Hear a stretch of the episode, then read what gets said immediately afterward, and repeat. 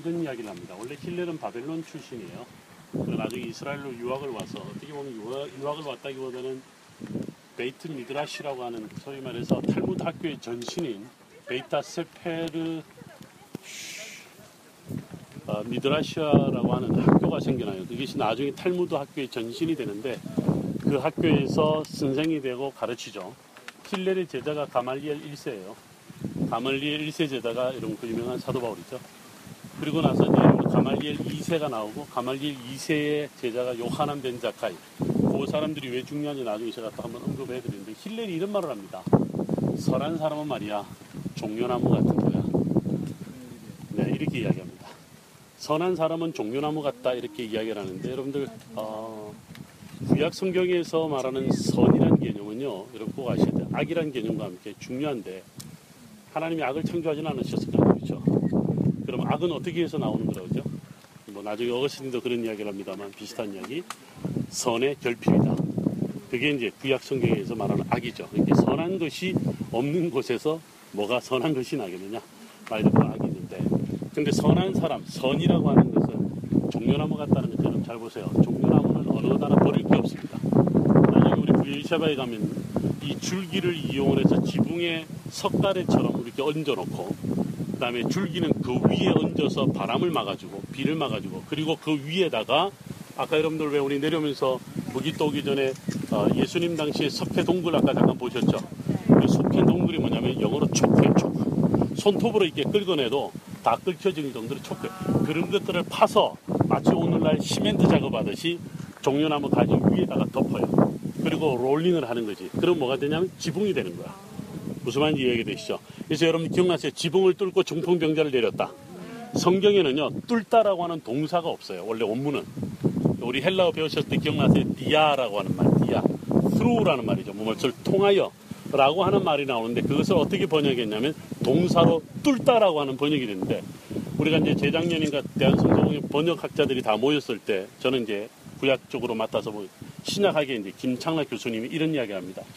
야, 중동 문화에서 지붕을 뚫다라는 개념이 뭘까? 이런 이야기를 하자 이스라엘 출신들이 몇 명 앉아서 그거는 뚫는 게 아니고, 아니고 지붕을 뜯, 뜯어내는 겁니다. 그 이야기를 한 거죠. 여러분 이해가 되시죠? 무슨 말인지. 이 종려나무가 뭐냐면 집을 짓는데 아주 중요한 재료로 사용되었다라고 하는 거고요. 지금 여러분들 우리가 서 있는 데서 바라보면요. 종려나무 줄기가 360도로 똑같이 크기가 똑같이 열리 저기 줄기가 맺혀 있어요. 어느 방향에 서든 간에 지금 우리가 정말 실험을 체험을 해보고 있는데 시간 바뀌면 또 그늘이 다른 데로 방향을 쓸 거 아니에요?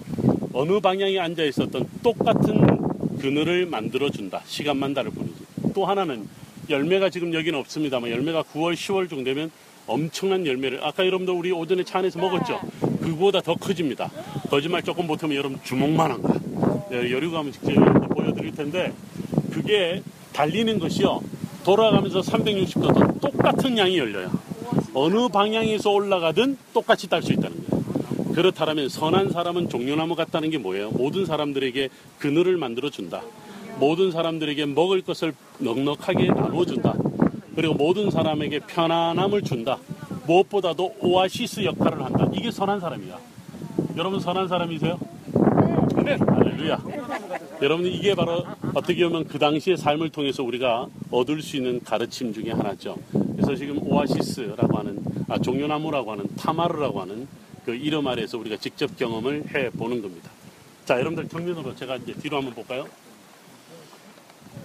아까 우리 조그만 조그만 박물관에서 봤습니다만 여러분 앞에 철병거 보이죠? 자, 우리 이번에 두 명, 자, 서, 저기요 두 명 앞으로 남자 둘이 올라가 보도록 둘이 앞에 있는 두 사람 올라가 봐. 자, 자, 아무나 올라가 봐. 네, 올라가 봐. 자, 한 사람은 앞을 향해서 말을 잡고 한 사람은 뒤로 활을 쏘는 표정을 하는 거예요. 자, 한 사람은 말을 잡고 한 사람은 뒤를 돌아서 올라가서 자, 활을 쏘는 표정으로 활을 이렇게 쏴야지. 그렇지. 아니 반대로 쏴야지. 네. 저게 이제 공격 공격 대응입니다. 저게 공격 대. 2 2인 1조. 자, 한 명 더 앞으로 가도록. 한 명 더 앞으로 가도록. 한 명 더 앞으로 가면 이분의 이 양반도 같이 말을 잡는 겁니다. 와 잘생긴 김 말을 말을 잡고 하는데 말을 잡고 하는데 한 명이 활을 맞았어. 활을 맞아 으 하고 쓰러지면서 쓰러지면서 안 하네. 쓰러지면서 네, 어 그렇지. 그리고 활 쏘는 사람은 계속 쏴야 돼. 활 쏘는 네, 그렇지. 자, 한 명 조교 더, 한 명 조교 앞으로 더, 한 명 조교 더. 남방이 남방이 렛츠고 스카 스카 스카 자, 한 명 더 앞으로 조교. 말이 못 달릴 것 같은데 네, 말이 좀 못 달릴 것 같아, 느낌. 자, 여러분들 거기서 두 사람은 활을 쏘는 표정. 활을 쏘고 한 사람, 한 사람이 쓰러, 왜? 네. 저렇게 4, 처음에 2인 1조, 그 다음에 3인 1조, 4인 1조로 철병거를 사용을 했다는 겁니다. 오케이? 내려오셔도 됩니다. 자, 여러분들 이 주변에 있는 것들이 전부 다 바로 그 당시에 사용했던 마국간들이었다. 그러니까 여러분들 대학교실에 갈 필요는 없고, 왼쪽에 여러분들 앞에 보면, 여기 설명을 해놓은 곳에 왼쪽에 보면 돌, 돌을 한 두세 개 갖다 놓은 거 보이죠? 저게 바로 말구유입니다. 저게 말구유입니다. 그러니까 전부 다, 어? 나무가 어, 돌이네 이래요. 실제로 이스라엘에서 발견되는 대부분 다 말구유는 돌입니다. 그러니까 어떤 목사님, 야, 앞으로 나무로 만들지 마라. 돌로 만들어라. 우리 저기 성탄절 날, 뭐 우리가 연극 같은 거 할 때 말구유를 만들지 말라 그러는데요. 여러분들 제가 네. 기회가 안 들려서 제가 그 로마를 간다고 로마 가는 걸 참 즐거워하는데요. 왜 그러냐면 이스라엘에서 가져간 게 로마에 많이가 있습니다. 그 중에 하나가 베들레헴에 있는 예수님 말 구유를 로마가 가져가 버렸습니다. 그놈의 티토스 장군이 주전 치- 주후 70년에 가져가 버렸는데 여러분 나중에 로마에 가면 그 테르미니역이라고 중앙역이 있습니다. 거기에서 한 걸어서 10분 정도만 가면 바로 말구유 그 광장에서 가- 말구유에서 가져온 말 구유를 전시해 놓은 데가 있습니다. 진짜 거기를 보면 전부 다 나무로 되어 있습니다. 근데 제가 가서 놀란 것은 제가 페이스북에다가 제가 글을 썼습니다. 예수님 말구유에 오신 이유는 높고 높은 보좌에서 이 땅 가장 낮은 곳에 오셨다고 하는데 말구유로 얼마나 은으로 칠해놨는지요. 완전 100% 순은으로 칠해놨습니다. 그리고 만지지도 못해. 멀리서만 봐야 돼. 저는 그걸 보면서 예수님이 참 안타깝게 여기겠다. 내가 어떻게 온 몸인데 니들이 나를 갖다 이렇게 어, 높은 데서 올려놔. 마치 그 생각이 밀려오는 것처럼 그 정말 허망하게 보이는 말구유를 갖다가 은으로 완전히 치장을 내는 것을 볼 수 있습니다.